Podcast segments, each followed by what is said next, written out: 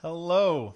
Hello, and welcome to the Fisherman's Post Saltwater Fo- Podcast Series. My name is Gary Hurley, owner of Fisherman's Post. We've been coming at you since 2003 with the newspaper, the website, with events, uh, tournaments, and our ever popular fishing school. And so now we're coming to you with the new Saltwater Podcast Series.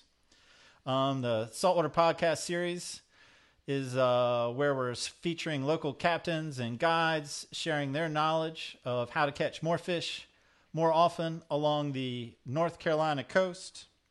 This episode is episode number four, and it features Captain Mark Henderson of Liquid Fire Sport Fishing, Liquid Fire Fishing Team, and he's going to be talking about Make It Easy, Spring Kings on Artificials, and we'll be we'll have Mark join us here in just a second. But before we get to Mark, I want to introduce my partner in this endeavor, Billy Thorpe, Thorpe Creative. What's up, Gary? How you doing, man? Welcome, welcome to another week. Episode number four. We made it. We did, we did. I forget my podcast apparel, my hoodie. I didn't spray my hair. You know, being a celebrity's tough, especially when you forget stuff. You're looking great. Thanks, man. I appreciate it. I appreciate it. And uh, Billy, we have a little bit of housekeeping at the beginning. Yeah, we'll do, we'll do a little bit of housekeeping. First of all, I want to share. Um, so we're doing this photo. Submit your photos, and then every week on the podcast, we're going to uh, feature a photo. So this week we have. I'll show you this featured photo here by Mauricio um, Alman or uh, Elman, uh, however you pronounce it there. So man, just a really nice bluefish, 32 inch bluefish. Caught that on on some cut bait, uh, some cut mullet there. So yeah, man, big old chopper, nice looking fish. What do you think about that fish, Gary? Um, I think that the big choppers are a welcome addition to the spring fishing. I think we Yeah. all, I think many people look forward to those ag- aggressive feeders and fun fighting fish. I agree, man, but I haven't caught one, so I Ever? probably shouldn't have been, never. Not one that big. No, it's on my list. on Well- Well, we'll get a captain in here talking about big bluefish. I know exactly. That's what everyone wants to hear about. how to catch big bluefish. Um, another thing we want to remind you guys as we're goofing off here is to go to our Instagram page uh, and go like that. Go subscribe on our YouTube channel, uh, on iTunes, Spotify, Stitcher, all those places you can listen to this podcast, or you can watch it, like I said, on YouTube. Or if you don't want to search any of that, just go to fishermanspost.com. It's all listed right there under the podcast tab. And make sure you like, follow, rate, review, subscribe. It really helps us out. Uh, bring you this content every week. So yeah, Gary, that's uh that's some my housekeeping stuff up front. Back to you. Well, right on. Um, we have with us Captain Mark Henderson of Liquid Fire, Liquid Fire Sport Fishing, Liquid Fire Fishing Team. How you doing, Mark? I'm doing well, Gary. How are you and Billy doing today, man? Appreciate you having me on. Yeah, man, good to have Doing you. Have you join us via Skype. Um, you look as I remember you from the winter fishing schools. Old? Uh, no, man, knowledgeable, wise, sage, full of knowledge to share with the much younger fishing population coming up. There you go. I, about everybody out there is younger than me, so that's uh, so I win that category. Well, Mark, we're going to have you talk about, and I, I like the concept. You know, I think I pitched to you something about Spring Kings, and then your evolution was Spring Kings and artificials, and then I even like how you wanted to lead into it. You know, make it easy. Dot dot dot. Spring Kings on artificials, because I I share that view with you. Like, let's make it easy. Let's make it fun. Let's not be too serious. Let's help the most number of people, you know, go out and be able to find that target species. And I'm I'm excited to talk about it. But before we talk about it, we have a, I guess we'll call it a feature. I'm not sure what else to do it now, but we have like a, a two questions um, before we get into the material. And these two questions are not fishing based, you know, so we're, we're basically seeing, are you a well-rounded individual? Well, I'm pretty round, so I might fit that. Uh, your questions good, man. Man, you're, you're killing it. I love it. All right. So Mark, as I was ruminating, as I was thinking, and I was like, man, Mark with king mackerel, he's basically one of the kings of king mackerel fishing. In fact, you might even be able to call him the king king, much like the ever popular or the newly popular Netflix series Tiger King. Are you familiar with the Netflix series Tiger King? Other than hearing the term Gary, unfortunately, I am not. Somebody mentioned it to me the other day, so uh, you're you're getting ready to give me an education. I can see that. Well, we have a couple of questions on Tiger King, and we'll we'll just see. I mean, you know, we're we're moving forward at this point. In your Okay. conversations of the Tiger King, question number one: Do you remember what our main character, the focus of the documentaries, his name is? It's Joe Blank.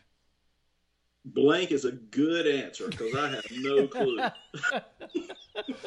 Well, it's Joe Exotic.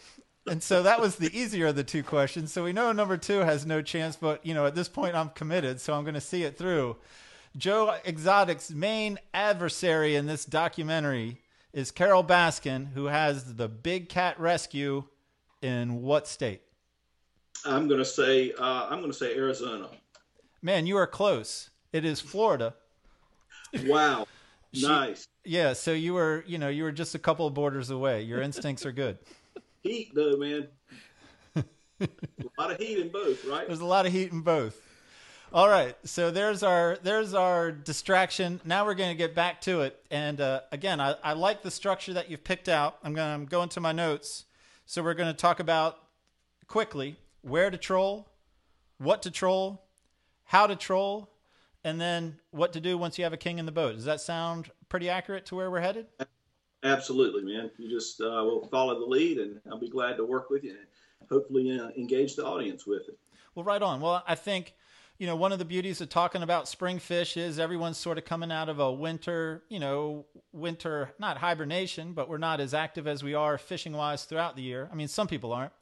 So people are eager to get offshore. People are eager to get out there and catch a fish.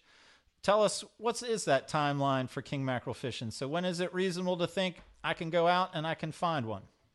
You know, Gary, um, it's going to be real soon, real close. The water's starting to warm up already. Uh, getting into the latter part of April, first part of May, uh, we'll start seeing those young summer kings uh, come in. They get very aggressive.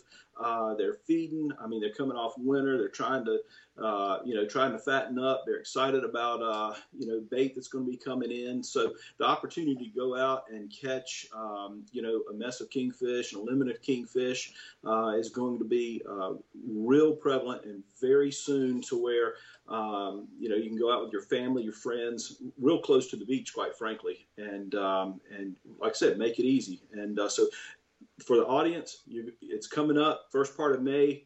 Be, be on the lookout because as that water gets up there into that 65, 66, 67 degrees, those fish will be coming inshore. Pretty pretty shallow, and you won't have to go far. So when you're saying coming in pretty shallow and coming in pretty close, if I were to push you to be a little bit more specific, you know, how shallow, how close? Uh, you know, you can easily uh, they'll they'll be anywhere from uh, 45 out to about 65 feet. Uh, so generally off of our coast, Gary, you know, um, up here out of Bogue Inlet, that could be uh, three and a half miles offshore out to about 10 miles offshore. And it depends on the uh, the day uh, and the the time frame in which you can get out there, get in your boat, get uh, comfortable, and go out. You know, as far as you can, out to about 10 miles. You really don't have to go much further than that uh, for these spring kingfish and fishing with artificials. And if I'm if I'm going more than 10, am I overshooting the fish or you're saying I can catch them within 10? If I go out further, am I better chance, more fish? How does that work? No, um, right now with artificials, I would just target that uh, near shore. Uh, 10 miles and in, um, some of the local and current, um, you know, the artificial reefs, some live bottoms, some hard bottoms, some some ledges that you may have gone out and looked and even uh, black bass fish for uh, before. Um, I think as the further you go out, uh, you're looking for bigger fish, um, but there'll be some big fish in these packs too. I mean, it's uh, the opportunities are there to catch a lot of fish, an occasional good sized one too. But you, you know, honestly, uh, if you're looking to have fun, I wouldn't uh, I wouldn't overshoot them. I definitely would give it a try around some near shore artificial reefs and, and hard bottom and, and ledges and rocks. So you, as far as this targeting that certain depth, I like what you just said about you know, hey, this might be where you're pulling up some black sea bass. I mean, I think that would be useful guidance that you could give my audience right now to say, like, not just a water depth, but you're looking for a little bit more. So maybe walk us through, you know, sort of the philosophy that you've gathered, you know, specifically with springtime about what scenarios in that water depth in within that 10 mile range are going to give me my best chance to find a bite? You know, just like uh, just like anything, the fish are going to be around where bait is. You're looking for bait. That's the most critical thing. It's like a fat man at a buffet, man. If I go to Golden Corral, I'm not having a problem finding my food, and that's where I'm going to be. And um, you know, so I, I, relate to that. So I try to think about what fish uh, what fish do. They want to be around bait. They can eat about any time they want to, um, and then so it's going to be a targeted area. So as much as anything, when you're out looking for these fish, even with artificials, you're trolling. You can troll at faster speed. We'll talk about that shortly, I'm sure. Um, but when you find bait, look at you. Make sure you use your uh, the technology that you have on your boat, your your depth sounder, and make sure that the gain's um, correct on it, so you can really target those species. You're going to a place. Uh, have a have a strategy, have a plan to where you're going to, but always being in contact with what you're seeing on your screen, evaluating the watercolor, the, the depth, certainly the temperature, um, but more than anything, uh, paying attention to what you see on the bottom and through the water column. Real important in any kind of fishing. Okay, so I like that. I mean, so you start with you know you start with a plan, but the plan can always change. So I might have in my mind, you know what, I'm going to target this one artificial reef, or I'm going to target these numbers that a, a friend shared with me and I'm going to have that as my starting plan. And then you're saying monitor everything from water temperature to water depth to what's showing up on the screen and be willing to forego your plan. You don't need to go all the way to that artificial reef if you see conditions that are right prior to getting there. Absolutely. In addition to that, paying, uh, paying close attention to what, you know, the outside surroundings are, whether or not you've got bird activity, uh, if you're seeing something on the surface, if you see a lot of uh, uh, life as far as birds diving, um, you know, it, it, could be a school of kingfish, it could be a school of Spanish mackerel or bluefish at this time, uh, eating you know, sardines or anchovies or glass minnows. Uh, it could be a, a, combination of any of that. And then if they're diving on that, looking at it, and the kingfish, I mean, it's just like anything else. Small fish brings big fish. They're looking for food. They're looking to feed, and so those fish will come in there. And a lot of times, even if it's Spanish mackerel or bluefish, troll around that. You know, troll on the outside skirts of it, and those fish will be out there waiting to. It's an ambush predator. So if they get something outside of the the school, which is the protection that bait fish have, if you get an outlier, it's easy for them to target, and so therefore they can they can go out there, and that's what you're looking for your baits to do. They're out there by themselves, looking as natural as you can make them look, and you know, being a uh, being a target uh, of the you know being the prey. You know. And what is the bait that they're keying in on this time of year?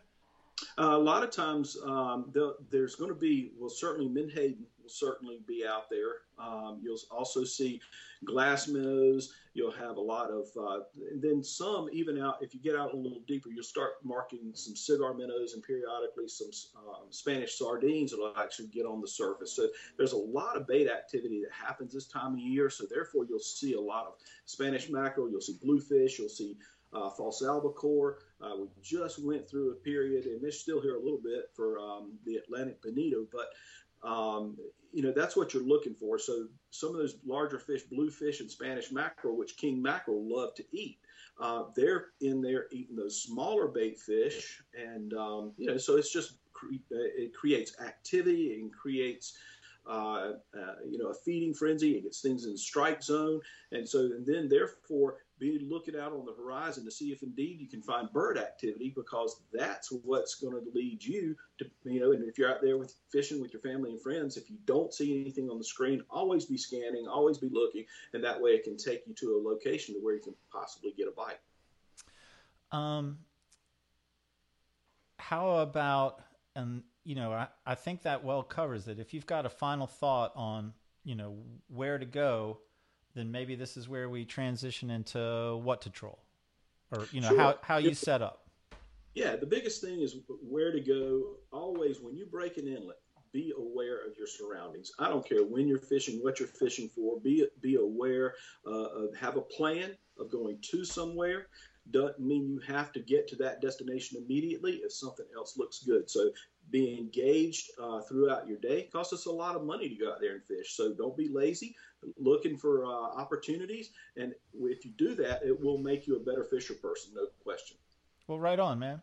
And we're, you know, I, know your attention to detail. You know, I like I like that approach myself. And so I know that pretty much every piece of the trolling spread is thought out for this king mackerel fishing. So how do you how do you play that? You know, um, Gary, I approach you know.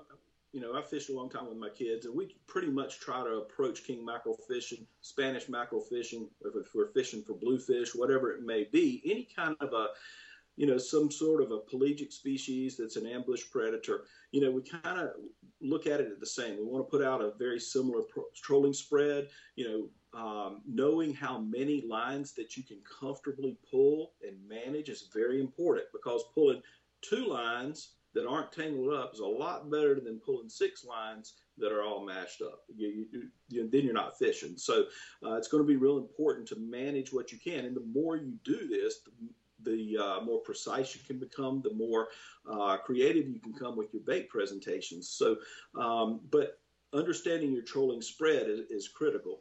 Um, so there's a there's a lot of ways to do it. Um, one thing that I have found out is that a consistent pattern and how you put the baits out and the distance on each side um, that you put it out and knowing that is very important.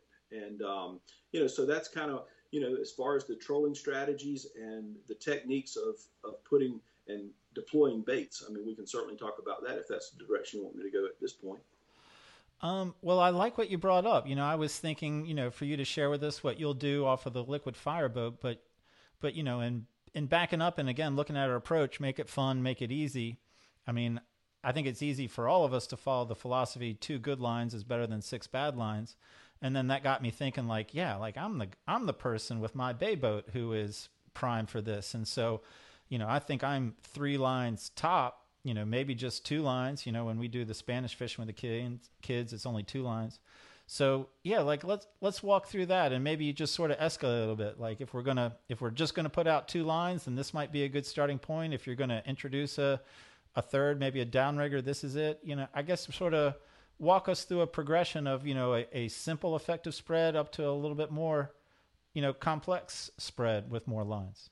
Yeah i mean uh, honestly gary what i would do um, is to if we're going to fish artificials most of them are going to be pulled uh, we'll talk about planers we can talk about trolling weights but the biggest thing that makes it easy is to to go out and uh, get some some deep divers. You know, some deep, these these plugs right right here make it really simple. And what I would do is the good thing about fishing with art for art with artificials for king mackerel is it can be used in the same uh, equipment that you can use for live bait fishing as well as dead bait fishing. So uh, as far as when I say that, if you've got you know your standard king mackerel uh, reel, uh, you can actually use this with your live bait rod to pull artificial lures. And, and uh, so I would, um, you know, first thing I would do is make sure anytime you can, if you're not really around a lot of boats, put a long bait out. I mean, because it's an outlier. It's like I said a while ago, you know, it's kind of that bait out there by itself. And a lot of times, bigger fish, they'll be hanging out looking for uh, prey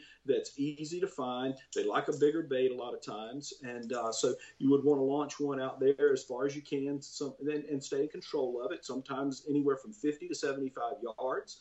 Um, and then, so if you've got a deep diver out there, it's a, they're doing its thing. It's digging down deep, um, and that, of course, the go deeper the faster you go. We can talk some more about that later. But then coming in from there, if you want to just run two lines, I would probably run one somewhere around 50, 55 yards, um, and then come in. Uh, and where you can run another one at about 30 yards. That way the baits stay separate, and when you make a turn, they don't tangle. Um, and you know, in that way, you're always fishing. You're always out there. You know, you got baits in the water. If you if you don't have worms in the water, you're not going to catch fish. That's pretty simple. So they're not generally just going to jump in the boat. And um, so it's real important. That's the first and simplest spread I think that you could possibly make. Um, coming in and putting a third one down, I mean, you could actually let the longer bait out a little further. And if you're pulling these deep divers, they can be controlled by the, the length of the lip, okay, as compared to this one which is a Yo-Zuri deep diver, crystal minnow deep diver, to this little bit of wire right there. We'll talk about that later. But this is a Yo-Zuri jointed minnow that has a little shallower lip, so it's further back.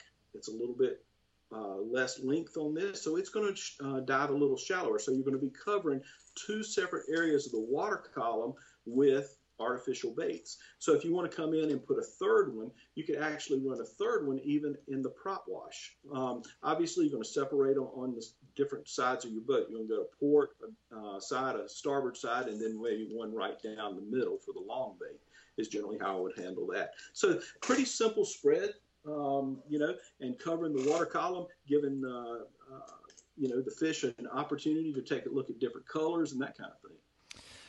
So that's all part of the equation too. Is the different colors of the deep divers? Like you know, I like. I mean, deep divers are easy. I think this is a great intro material here. Like they are, they're easy to pull, and so I do want to spend more time on it. Um, so we're following your logic with the bigger lip, smaller lip, and hitting different parts of the water column. We're following the logic with you know short, mid, long, depending on two or three baits. Um, just how important is color? Just how important is that you know segmented tail that swims around? Like how much thought do I need to put into you know the array of deep divers I put on the boat for a you know a, a day of fishing offshore? You know, Gary, that's a good question. If you're first getting started, um, you know, and you and you want to go out and you want to take your children or you want to have your friends and you're just learning, um, you know, you can sink a lot of money into fishing equipment. You and I both know that, whether it's rods and reels or or um, artificial baits or whatever it may be. There's a lot of money that you can walk out of a store with or online or wherever you purchase. So, being understanding of what you really need is important. Um, there are some you know, a lot of times colors are out there to catch fishermen as opposed to fish. Now, I don't, I, I don't want to talk out of both sides of my mouth when I say that chartreuse is good one day, pink is good another day. You might have something that's a blue and white or a red and white. So I think it does make an impact and a difference. But I think that there are probably four or five standard colors um, when you're going out and you're buying. Let's say you want to get, you know, uh, you know, you want to go out and you want to buy a Yo-Zuri or a Rapala. Um, you know, deep diver or something along those lines with the big lip, you know, I would stay when, you know, and take a look at basic colors. It's hard to go wrong with a blue and silver, a chartreuse, a pink and white, a red and white, and something that's like a color of a pogy. Uh, and then also just a crystal, like a clear, like um, almost like a silver. Uh, I don't really have one here, but I can show you. This is in a package, but it's hard to go wrong with red and white. But you can kind of see the coloration of what's happening right back in here. So something like that. That looks a lot like a glass minnow, a small bluefish. Um, so there's a lot of different things, a lot of different colors you can buy, but it's hard to go wrong with those four or five basic colors. If you're going out and saying, you know what, I want to get started, I don't want to spend a ton of money, but you know these these lures aren't cheap. I mean, they're anywhere from probably 12 up to about 20 bucks. And if we wanted uh, to explore options other than deep divers, I'm I'm not exactly sure how you envision sort of moving through this material. So I'm you know I'm winging a little bit too. I mean I know the extent of what we want to cover. You know, do you want to add more about deep divers now, like about speed or or placement like that, or should we move on to some other options that we can pull in a two or three simple line spread? Yeah, we can. Let's we'll talk a little more about the, the deep divers and the speed at which they need to be pulled, and we'll, then we'll talk about like drone spoons and Clark spoons and that kind of thing that they can be pulled at the same time. That's the benefit of understanding artificial bait fishing and, and making presentation. But speed, one thing I want to understand is that a lot of these deep divers, a lot of them will run at the same speeds. The bigger deep divers, such as one of these great big, you know, seven plus inch ones like a uh, Rapala, I think this one's called like a, a, Magnum, if I'm not mistaken. You know, that can be pulled deep. It can be pulled much faster. Um, however, it can still be pulled at the same rate of speed at which one of these Yo-Zuri, you know, uh, crystal minnow deep divers can be pulled. Generally, we're looking about p- between three and six knots. Seven. The biggest thing is that when you're out there fishing, you need to understand that you're not going to outrun that kingfish when you're pulling um, when you're pulling deep divers and artificial lures. They're fast, so really and truly, it's good to have a little more speed. It'll keep it away from potentially those chopper blues that you were talking about at the first the opening here, and the um, um, the ability to outrun those um, or outtroll those fish to speed. It's not going to happen. So when you're pulling them, the main thing, pull them as fast as you can. They'll go down, they'll do their wiggle, they'll do their wobble, they'll do whatever they're supposed to do. So you don't have to do anything special to make it happen and attract the fish. But main thing is make sure they stay down and they're not popping up out of the water. And if they're doing that, it's doing its job, and you can pull it as fast as you want. And popping up is primarily a product of trolling too fast. Any other variables that can make that happen, or is it really just slowing down? Good question, Gary. It is a. It's really and truly the quality of the lure. Um, spend a little bit extra to get a high quality lure. Yo-Zuri makes a fantastic product. Um, they're very specific to this type of trolling. Uh, they have a lot of different colors. They've been extremely successful for a lot of people. Um, and it's it's a um, you know Rapala has some nice stuff out there as well. Um, so it's a um, you know as far as the trolling speed goes, you want to make sure that that quality product, as soon as it comes out of the box, there's no modification that you need to make, any kind of tweaks or turns on on the uh, on the guide or the eye up here or anything like that. It's ready to go out of the box. If you get them sometimes, or if you're going too fast, they will pop up out of the water and they'll come up the top and then they'll dig back again. If that keeps consistently happening, either you're going too fast or you got a problem with the lure. Okay. And not much difference between i mean is six better than three? Like ideally we're going six or really as long as you're in that zone you're giving yourself every opportunity to get hit? You're giving yourself every opportunity gary uh, but also sometimes you know fish like it if you you know any different activity. What you're trying to do in any fish anytime is put a bait in the strike zone. It's real important to put it in the strike zone. They're not always hungry but they are, are always a predator. So they're looking to kill something as much as they are to eat it a lot of times. So anything that you can do to make a change, for example, in trolling speed, if you're trolling at four knots, you might want to bump it up to six, six and a half, and do that a little bit, and then drop it back down to four. So what happens? It looks like that that bait may be digging down and running away from it. Fish is just following it because again they can eat it any time but if this fish is on a tail and it and, and, there's something funny about it, and it's just doing its thing going down there, then all of a sudden it backs up to it, it, it, it can trigger the natural instinct to hit and kill. Sounds bad to a human being, but that's what they're created for. That's what they do. And so anything that's in their strike zone that makes them impulse strike, that's what you're trying to do and trying to get a trouble hooking.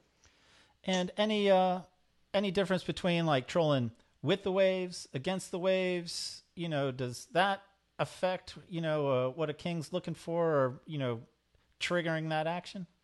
You know, a lot of times, um, you know, you're going to troll a spot. You know, in our coast, we don't have long. Most of the time, we don't have long ledges to run like down in Florida. They got a couple of different ledges that go for miles and miles that you can follow it. So we're structure fishing most of the time. When I say structure fishing, it's whatever's on the bottom, whether we talked about rocks and hard bottom or ledge, you know, broken ledges, uh, artificial reef or whatever it may be. Um, you know, you want to make sure that you're targeting that and speed and direction of the waves does matter. It matters at the speed at which your boat's traveling. So if you're going with current, with the waves, you're going to probably be at a, at a faster speed. Uh, so you may actually get up to seven or eight knots at sometimes. Whereas coming against the current or against the waves, you know, you may be down to four. Uh, and so it's going to pull a little harder. It might pull a little deeper. And um, so that's the biggest thing. And finding out where those fish, if you're getting into a bite, pay attention to what your track line is. Put your track line on your machine wherever you go and wherever you're targeted to go fishing. Make sure your track line's there. And then if you get a bite, mark it. Mark where that fish is located. Know which direction you're traveling in because there are times that with current or whatever it may be that's the way they're looking that's the way they're trying to feed. So staying engaged and understanding the direction in which you travel the speed at which you're traveling. If you troll back to it go through the same spot you don't get bit again come back through do a figure eight come right back through that spot you might get hit again. That's pretty common in, in uh, king mackerel fishing. Okay And then uh, this is uh, we'll call this a pretty simple question. Of course, I already know the uh, the answer to it. I'm asking more for Billy. Appreciate that. So when Billy's out there and Billy's trolling two lines, you know, and he's got the port a little bit shorter than the starboard, the port line a little bit shorter than the starboard line, does it matter which way he turns? You know, I generally turn, um, you know, generally turn into the shorter bait if you can. Um, and if you keep them separated, you generally won't have a problem with them tangling up. Um, you know, you just want to fish different areas. So, but it is a good question, and that's a really good point that I did want to make a point of a while ago. Is that when you're talking about changing speed and changing direction, turning is very important because there are times what happens if you're making a turn at the same speed and you do make a turn, it'll slow the end the inboard bait down or the closer bait down, but it'll speed up the outside bait. So that in and of itself, a turn will change the momentum of your lure. It'll might rise it in the water column on one on the inside and and lower it on the outside. So you're making an adjustment and making a change without really ever having to change the speed of your boat. And so that's a really important thing to be able to do, especially with artificials or dead bait fishing. Really, I mean, it makes a big difference when you change that direction or you change that speed. It can trigger a, a strike just like that. And you uh, you showed us, I think, when you held up one of the deep divers, you had some wire tied on. So we are not just putting that deep diver on the mono. Tell me about tell me about how you like to connect that deep diver, you know, to your live bait rod or you know your trolling rod. Yeah, Gary, it's uh, I treat it quite frankly, I treat it just like a live bait lure. I mean, a live bait rig most of the time. Um, because these kingfish, you, you, you and Billy and our audience, most of them would know, very, very sharp teeth, um, very aggressive fish. They can bite through. If you king mackerel fish, you, I don't care what kind of leader you have, you're going to get bite offs. Um, the one thing about fishing artificials as opposed to live baits, you're staying in contact with the lure all the time. So therefore, generally, see if I can untangle this darn thing. I'm trying not to put on my glasses and pretend to be old. Um, but so what happens, man, is that you know when you're pulling these lures, okay, and you're staying in contact with it all the time. This line is up here, so therefore you're pulling it and staying taut. In a live bait, a lot of times a live bait will swim. Um, I don't know that you can see it, but they'll swim out ahead of the of the uh, leader sometimes.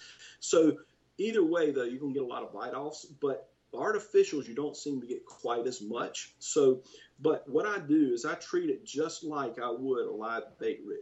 I always run when i'm king mackerel fishing uh, specifically i always run i like to use american fishing wire surf strand.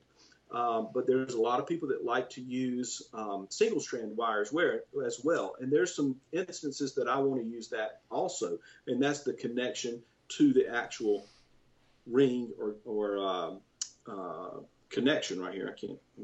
Anyway, so uh, we can talk about that if we have time. But I like to use wire, uh, 60 pound one by seven surf strand. I like using that a lot. Number one, I get less bite offs with it and over the years, but it's also very easy to tie. No haywire twist. If you ever tie a haywire twist, you tie 10 of them, you generally, I don't care how good at it, you're going to donate blood. And uh, so it's a, uh, but the, the one by seven surf strand real easy to tie. American Fishing Wire makes a very very good product, uh, and they make straight wire too. So I'll generally run at least on an artificial anywhere from 18 inches to two feet, maybe even up to three feet. You can see it, it comes through, and I would treat it just like a live bait king mackerel rig. That way, if the fish does come in, you have much less chance to lose your uh, your, your lure. What's that knot you tie? This right here is a um, simply, it's called a, uh, a figure eight knot. It is a one turn clinch knot on the um, uh, on the uh, one by seven surf strand. Very very simple to tie with with this right here. And and everybody that fishes and, and is learning to tie knots, that's almost the first knot that you learn to tie, which is a clinch knot. It's the one you go through the eye, wrap it up about five times, come back through the hole, and, and pull it tight. This is literally all you do is wrap it one time, come right back through. And in wire, you pull it down tight. I've never seen a knot fail. Right on. All right. Pretty cool. Yeah, man. I like, and, and again, I like your approach of make it easy because you know I think it it's if we can make it for the most people to follow along, to give most people the chance to go out there and put a king on the boat. I mean, I, I love that idea. And deep divers are certainly easy, um, an easy segue into king mackerel fishing here in the springtime. Um, maybe now's uh, time for what else? Like, all right, I I feel comfortable with the deep divers. I want to feel like I have a few more arrows in my quiver. What else would I introduce? Absolutely. Um, you know, I talked a little bit about drone spoons um, and um, uh, Clark spoons as well. Um, but going back real quick, the biggest thing for making it easy for me is because you know as well as I do, I fished. You know, my kids came up in this, and and uh, now they're they're charter captains, and you know it was it's real important to be able to take your family and friends and kids and make things simple sometimes. So that is my biggest uh, approach to that. But in terms of other uh, strategies, and these can be pulled with the deep divers as well. You just have to know where to pull them and when to pull them. So, if you're going to pull deep divers, let's say you've got three, you've got a shallow lip, a jointed um, uh, product out there like this one right here. So this one I say jointed, you can see the back end of this thing wiggles. It's got a shallower lip, so this one's going to run a little shallower. This one, this Yo-Zuri, it's got a big lip on it. It'll run much deeper and even that big one, like this, you can put that out long. It'll even dive down deeper. Some of these dive even up to 30 feet, depending on the speed at which you use. Now, that all being said, they can be out there doing their thing. And the reality of it is you can do a couple of different things with a drone spoon. Uh, you can use a an inline trolling weight, okay, that connects to there, there's the swivel off the trolling weight. It connects to your main leader right here that goes up to your rod. And then you would run a longer leader of fluoro or mono connected with, uh, to the end of that, with the uh, wire leader that you choose, probably 20, 25 feet. It's a lot like, um, uh, a whole lot like uh, Spanish mackerel fishing. But so you could use this, and that would get this drone spoon or a Clark spoon down in the water column a little bit. So you're fishing, and you would want to bring that and cl- maybe fish those off of the starboard and port uh, corners of the transom.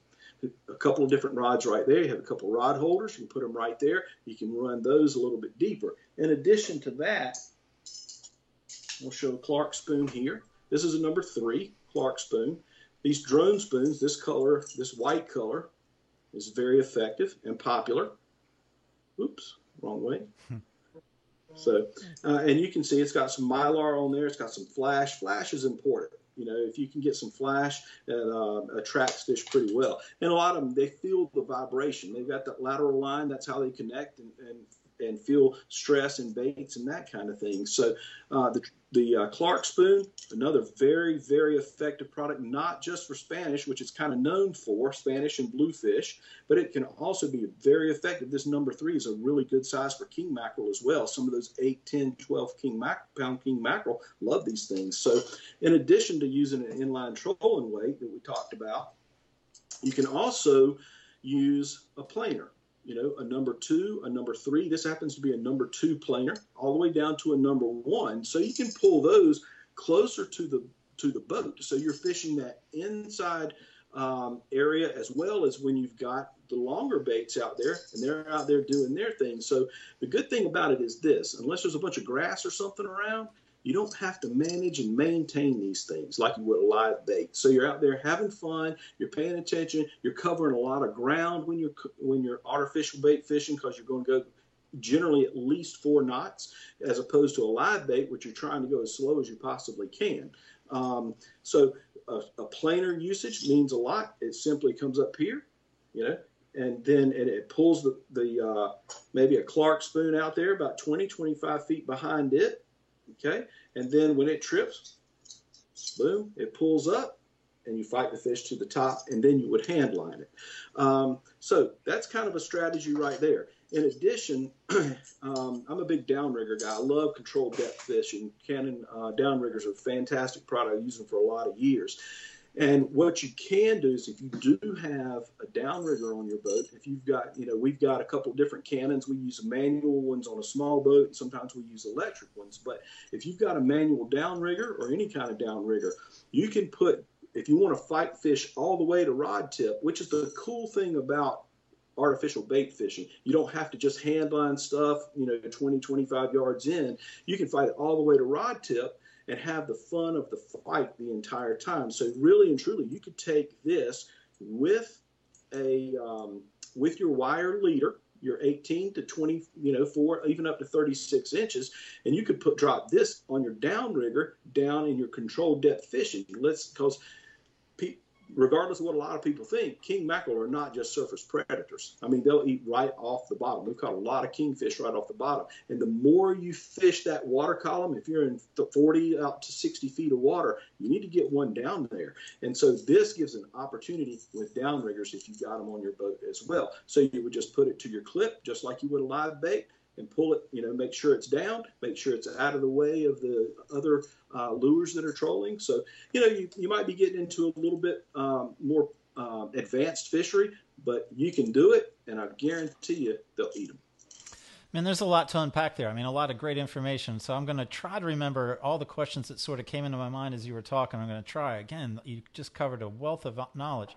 So uh, first off, again, if I'm if I'm trying to get people set up so that they go out with confidence, um, like we did with the deep divers, maybe with the drone spoon, give me a couple that you would put on the boat, you know, whether it's color. I think you mentioned number three with Clark spoon, but I don't know about if we got a size for the drone spoon. And then if we are looking at a number three Clark spoon, again, a couple of the colors that you would pull there. And then finally, just for my knowledge, maybe give us a quick description of what's the different action between a drone spoon and a Clark spoon. Hey, great, good questions, Gary. And, and um, you know, the drone spoon, forgive me, I don't know the size of it, but this one is approximately a five inch drone spoon. Okay. Um, and so the white one with this mylar is, is uh, a, a, good color. Anything with gold also is good. Um, so, um, you know, I would do, I would get one of these with, with this white and this um, shine, uh, kind of a mylar backing right here pink and chartreuse and blue. If I were going to buy four, that's probably what I would do. Now, there are a lot of people out there that have experience that have, have their chosen color, their go to color. And you know what? There's nothing wrong with that. You fish what you find, you fish what you have confidence in. But those in general, that's what I would go out and purchase if I was going to purchase four things. Um, so, and then in terms of Clark spoons, they do the same thing that like this drone spoon does. A Clark, a silver or gold Clark spoon has been around forever, and these this color still catches fish. I will tell you this: uh, Spanish mackerel, big Spanish mackerel, they do like gold also, but this silver and gold Clark spoon and the same color patterns that I talked to about this in the same colors, um, I think would be very effective. Now the difference, you know, this this drone spoon, you can see the wide body at the head, and then the way that it, these they, they really do more of a wobble, okay, in the water, you know, where they're over there fishing in the water column. So it attracts fish and it shows us fish, a bait fish in distress possibly. And so this one, the Clark spoon probably doesn't have quite as much wobble, but it has a it's a very similar action. You can see the difference in size and, and width but you're kind of targeting the same way, the same fishery. I would probably pull one on one side, one on the other, two different colors, switch them up if you're not getting bit. And, uh, and certainly if you see in activity in the water column, whether it's on the bottom, whether it's in the in the middle of the water column, you're marking some cigar minnows or sardines or something like that. So, um, again, very simple to use. Uh, you can use them off the trolling weight, you can use them off of a planer, and you can use them off of downrigger.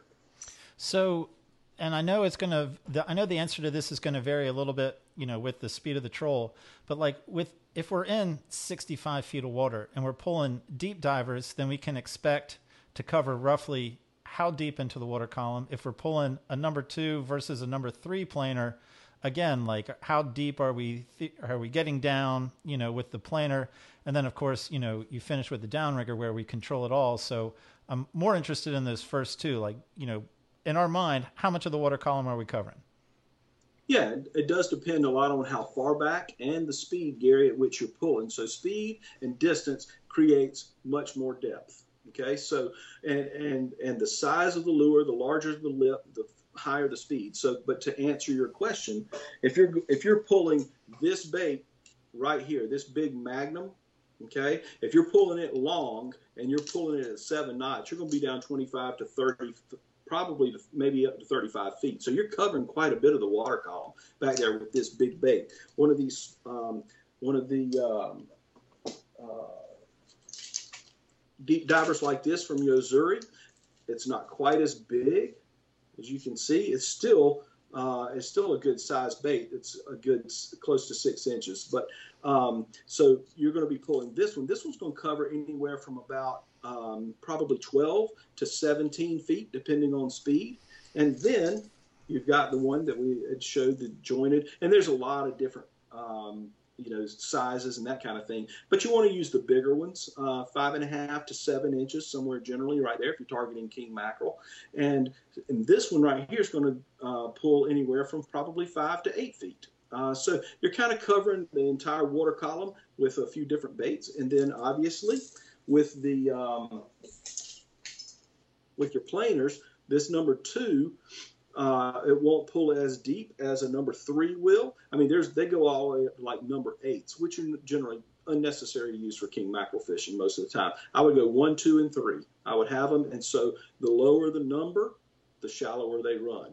So the and then remember, boat speed and distance from the boat means a lot of difference. But you can cover anywhere from 30 feet up to uh, four or five feet even in the water column, depending on the length of the, uh, the size of the bait, size of the lip, where it's located in the chin, and uh, the the uh, size of the planer, and obviously the size of your trolling weight. Size of the trolling weight, if you you know one ounce trolling weight, get it right under the surface. You can use that with your drone spoons and Clark spoon, or you can use a you know four or five ounce trolling weight and and control the depth that way.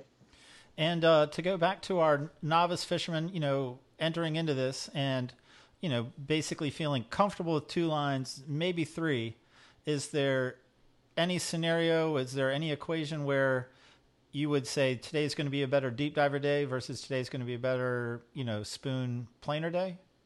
You know uh, it's a good question gary I, you know you never know where fish are going to feed you don't know um, you know you don't i don't know sometimes if it's in a uh, you know it could be uh, a, um, uh, an area that the bait's holding. Uh, so it's going to, you know, the depth and finding out where they feed, but generally pay attention to where you get the bite because there are times, and that's why I'm a, I love controlled depth fishing. You don't always get a bite down deep, but there are days to where, like when you and I went out in November, uh, I think I forgot how many fish we caught, but all but two of the strikes came at a, at a depth that was much deeper than we could have ever even pulled with even um, um, you know a deep diving plug. So the ability to get down and and check it now to be able to find out exactly where that bite will be, you never really know.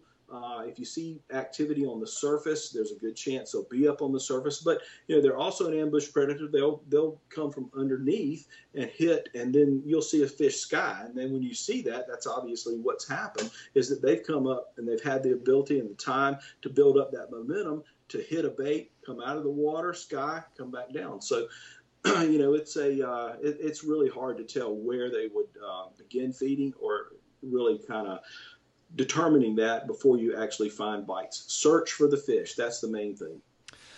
Well, let's do this. You know, again, I'll I'll offer if you have a final thought, something that I haven't set you up. You know, as far as you know what you're trolling, how you're trolling. What I would like to move into now is like we got a bite. Now what? You know, for instance, if I'm trolling at six and I get a bite, and Billy grabs that rod and he's fighting the fish and he's crying to slow the boat down. Do I slow the boat down? Am I keeping my six speed up, my six knot speed up, you know, hoping for a second bite? And then what am I doing with the spread? What am I doing with the boat, you know, to give me, again, the best chance of actually putting that king I managed to hook into the boat? You know, um, a lot of it, Gary, does depend on, you know, experience level. Uh, slowing the boat down, um, I do think certainly if you're if you are um, artificial bait fishing, slowing the boat down to where um, you know the the angler can keep up with the fish and can get and you can turn to the fish. Um, a lot of times that means a lot. Now, if they're smaller fish and the angler can control it, and you don't have six lines out, and they're not back there uh, into the into the spread or something like that, and you can keep uh, the the baits um, activity happening. So, I mean, it, it's important. You can double and hook, triple hook up sometimes. But again, making sure that you know what your capabilities are. is no shame in pulling less baits and, and uh, being able to learn how to fight a fish. And, and when you do that, a lot of times, you know, even as seasoned and experienced anglers, a lot of times, I mean, if you're looking for that one bite and you haven't had a lot of bites, that depends a lot too on how. Um, you know how you want to fight the fish. If you haven't had a lot of bites, you want to make sure that you can get some of the uh, other rods in. And if it's running fast, it could be a big fish. You chase it, and you give your angler the best chance to actually to actually go out and, and land the fish. And so that's um, you know, but staying in contact with the fish, I think that's the most important thing you know, if you're having a lot of bites, great. Then keep baits out and see how active you can get, see how experienced you can become. But if you're waiting on that one bite, pay attention to that fish. I don't care how many bites you get, you got that one, and that's important. And so maybe we slow down, maybe we don't. Maybe we turn on the fish, maybe we don't. Maybe uh, maybe spend a little bit of time helping us put that fish in the boat. You know, I mean, I know you could go into detail about any of these topics, you know, whether we're gaffing that fish, whether we're going to tail grab that fish, you know, how the boat can set up, you know, the team for success or the angler for success. And then I do want you to talk, you know, because I think it is important. You mentioned this, you know, in our preliminary, you know, telling the difference between a king and a Spanish and, you know, just making sure people are keeping legal kings. Yeah, absolutely. Well, as far as like getting getting to the fish, getting the fish in the boat, um, you know, the strategy of getting the fish, going back to get chasing the fish or not, I'm always about if you've got a fish on, get it in the boat. Uh, and, and so if you've got an opportunity to catch a fish, catch the fish, go back to fishing. If you can keep one or two out, that's great. But pay attention to that fish. You've been fortunate enough, you've worked hard to get a bite. Make sure that when you get that bite, you respect the bite and you go after the fish. Getting to the fish and getting the fish in the boat um, you know, that's a whole nother strategy, a whole nother set of skills that, you know, whether you're gaffing the fish or trying to pull it overboard or whether you're tail grabbing a fish. Um, remember, when you're fishing with these artificial baits, and, um, you know, they've got some, got some pretty, pretty big treble hooks. Okay. So respecting that and understanding that these fish they get aggressive and when you grab them or when they're coming out and you got it by by a, uh, a leader. You know these things can pop out pretty easily of their mouth and the next thing you know you've got a hook in your face or in your arm or something like that. One thing i will caution anytime you're catching any kind of fish and handling a bait make sure you're wearing sunglasses because the last thing you want to do is have a hook in your eye. Um, I know that sound maybe sounds silly, but it is true. So try to make sure if you're handling the fish, gaffing the fish, and you're that person, make sure you've got eye protection on. Um, so, and most of the time, you're going to have sunglasses out there. So, protection from the sun can protect you from a hook too. But when you're getting to that fish, it depends. A lot of times, an experienced angler, actually, depending on how well they're hooked, if they're not a big king mackerel, you know, if they're 25, 26 inch king mackerel, a lot of times you can actually pull the fish over the side by the leader. Okay, so you make like one wrap up high away from the hooks and away from the teeth and actually pull it into the boat. If it's a 10, 12 pound kingfish, you might want to make sure that you've got anywhere from a six to an eight foot gaff on the boat. And if they're small kings, maybe a two inch gaff would be best. Bigger kings, you have a three inch gaff. But if the smaller fish, that gaff gap right there where the hook is, it can actually go around the body sometimes if it's a smaller fish, and so you miss your gaff shot. Um, so, and then when you're gaffing, always gaff behind the line, so that way if the fish takes off, it doesn't hit the gaff, it doesn't grab the hook and snatch a hook out. So be behind the line. The gaff person should be behind the line where the angler is, and the angler can that can lead the fish to there to where you can go right across the back. That's generally where you want to shoot, and right across the dorsal fin and, and pull to. Just take your time and gaff, and it can make the best. It can make the best fisherman look foolish, to be honest with you. And if you're ever going to tail grab a fish, I would only suggest that for if you're pretty experienced and you feel comfortable with it. Um, if you are doing that, make sure the angler doesn't have the rod and the you know bent with a lot of tension uh, on the uh, on the bait and on the fish because it can snatch out and again uh, it can it can be a bad day when your hooks out of your skin. And I like all of that. Where it got the king in the boat. Is it a king? Yep, great. Um, glad you said that. You know, that's real important because this time of year, those kingfish and Spanish mackerel, and we get some big Spanish mackerel this time of year too. So you're gonna catch some big Spanish mackerel on some of these live baits as I mean, uh, these artificial baits as well. So understanding the difference, and you know, there's a lot of different ways to try to look and tell the difference between a Spanish and a king. You know, Spanish got a little more green tint. They have some, you know, some little more pronounced spots. Their lateral line it doesn't drop as quick and that kind of thing. But one thing I can tell you that is generally a fail fail a fail proof way to tell is the dorsal fin on a Spanish mackerel is black. So you pull it up, if it's black, it's generally got a little white or very translucent gray spot on it. If you pull that up, you got a Spanish mackerel. You know, a, a kingfish's dorsal fin is generally a very translucent gray type look. So that is really the easiest way to tell whether or not you have a king or a Spanish because they really are very similar in, in appearance. And the one thing you don't want to do is you're going out there and again, this this coming up in the next few weeks, have a good opportunity to catch a lot of fish and put fish in the box and put some in the freezer and get ready for grilling and that kind of thing. But you don't want to fill your box with a bunch of undersized kingfish. And there's a difference. You know, Spanish mackerel, the the creel limit is 15 at a 12 inch fork length. So they have to be 12 inches from the inside the fork of the tail. So if this were the tail, you would measure from here right out to the nose. Okay, 12 inches for Spanish mackerel, 15 limit per person per day. Kingfish is 24 inch from the fork length all to the nose, and there are three per person per day in North Carolina. So Fish Rules app, it's an app that you can put on your phone, very accurate and use, uh, you know, just be very wise about what you're doing because the one thing you don't want to do is you don't want to pull up to the ramp. You don't want to want the man to be there and say, "Hey, did you have a good day?" Yeah, I had a great day. Let me show you. He said, "Yeah, you had a great day, but uh, I got to tell you, you got a box full of undersized kingfish, and that is not the citation uh, that you want in North Carolina." No, that is not the citation you want in North Carolina. Mark, this was fantastic. Like as expected, I mean, just a wealth of knowledge, you know, and delivered in a very easy to digest format. I mean, I think you've definitely empowered many people now to like go out and try their hand at catching some spring kings. And it's not just spring, you know, kings in general, but you know, we focus that. I mean, I, I think you delivered hands down.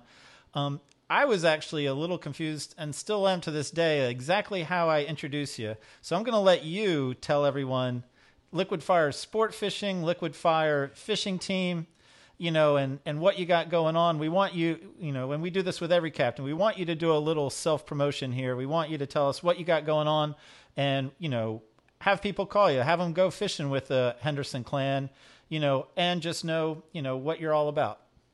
I appreciate it, Gary. Yeah, I um, uh, you know, I own um, Liquid Fire Fishing. Well, I don't own the team. I mean, it's our team name. It's our family name. I do own the boat. I've got a 39 CV uh, with quad uh, Mercury 400s. So, you know, and that started developing. We started king mackerel fishing back in 2004. I won't take you through the whole history, but um, you know, it's been very important to be to be able to fish with my my family. My wife Audrey, as you know, is very involved in what we do. We've got quite a few sponsors, and we're very blessed and honored to to be able to represent those those companies. But it's been a real honor of mine and a pleasure of mine to be able to, to fish with my sons. You know, Joshua and Crockett have come up in the uh, in the sport, and I'm very proud of them. Both of them are licensed, um, you know, charter captains, um, and they actually run and, and are the charter um, captains for the liquid fire sport fishing. So it went, you know, we've got liquid fire fishing team and liquid fire sport fishing.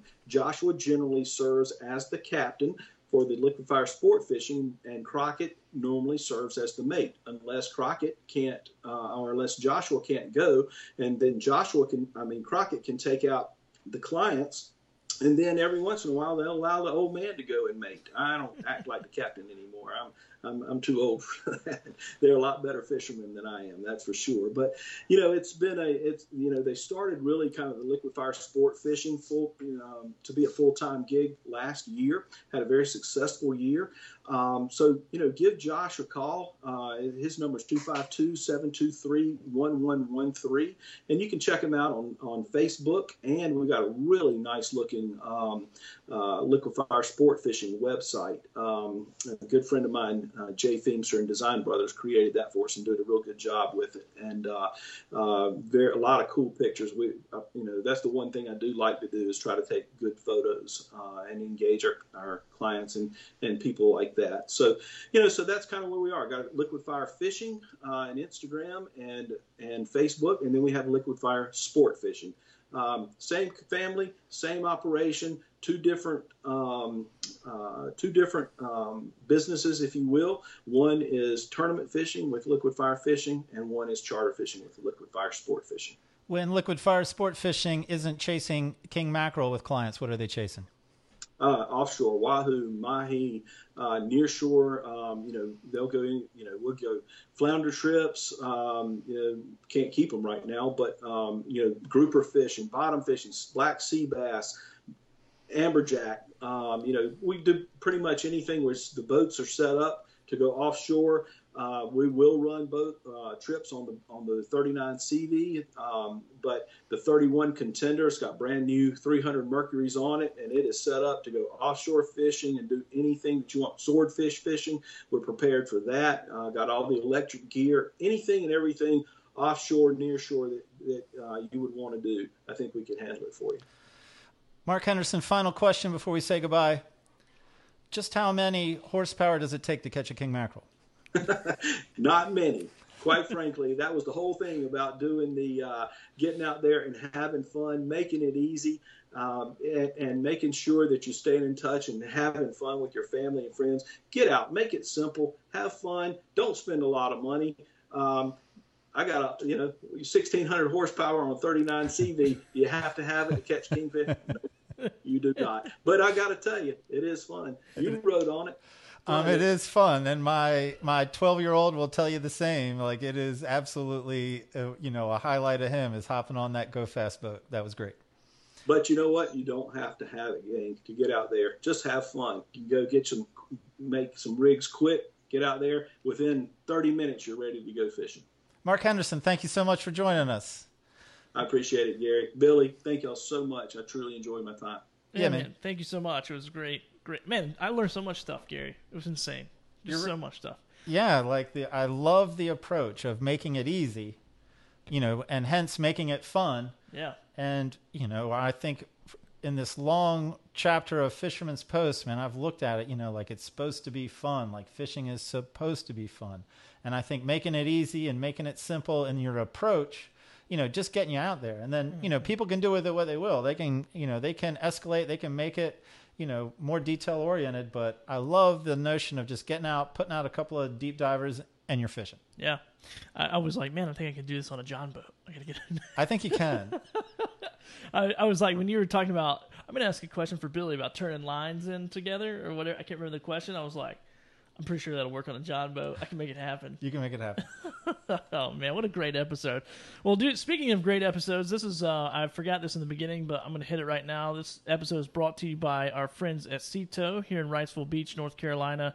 Uh, make sure you reach out to Tow Scott. That's his Instagram name, and check out what those guys can do. I mean, they are they they keep everybody safe on the water and, and pull people in and all kinds of stuff. I don't know. He he tells us all kinds of crazy stories. I'm sure you've heard uh, some of Scott's stories as well. Yes. I'm just like, that's a crazy job. But anyway, so check out Sea Tow. That's why I made this possible. Uh, and also check us out on Instagram. You can see on Gary's uh, video on his shot, it was Fisherman's Post or Fisherman's dot post uh, there on Instagram. And be sure to share your pictures and and do all that fun stuff, man. Interact with us on there. Tell us what you want to see. If you want to see somebody on this show, uh, make sure you let us know. Send us a send us a message there. DM us all your fishing pics and videos. That's something that we've talked about. We want to really. Uh, you know, get in get into a little bit more is is featuring some really fun fishing videos on our Instagram account. So I see that as the direction. I mean, I we it's cool. I've got a long history of working with fish photos. I mean, I don't know if there's anyone alive that's handled as many fish photos as I have.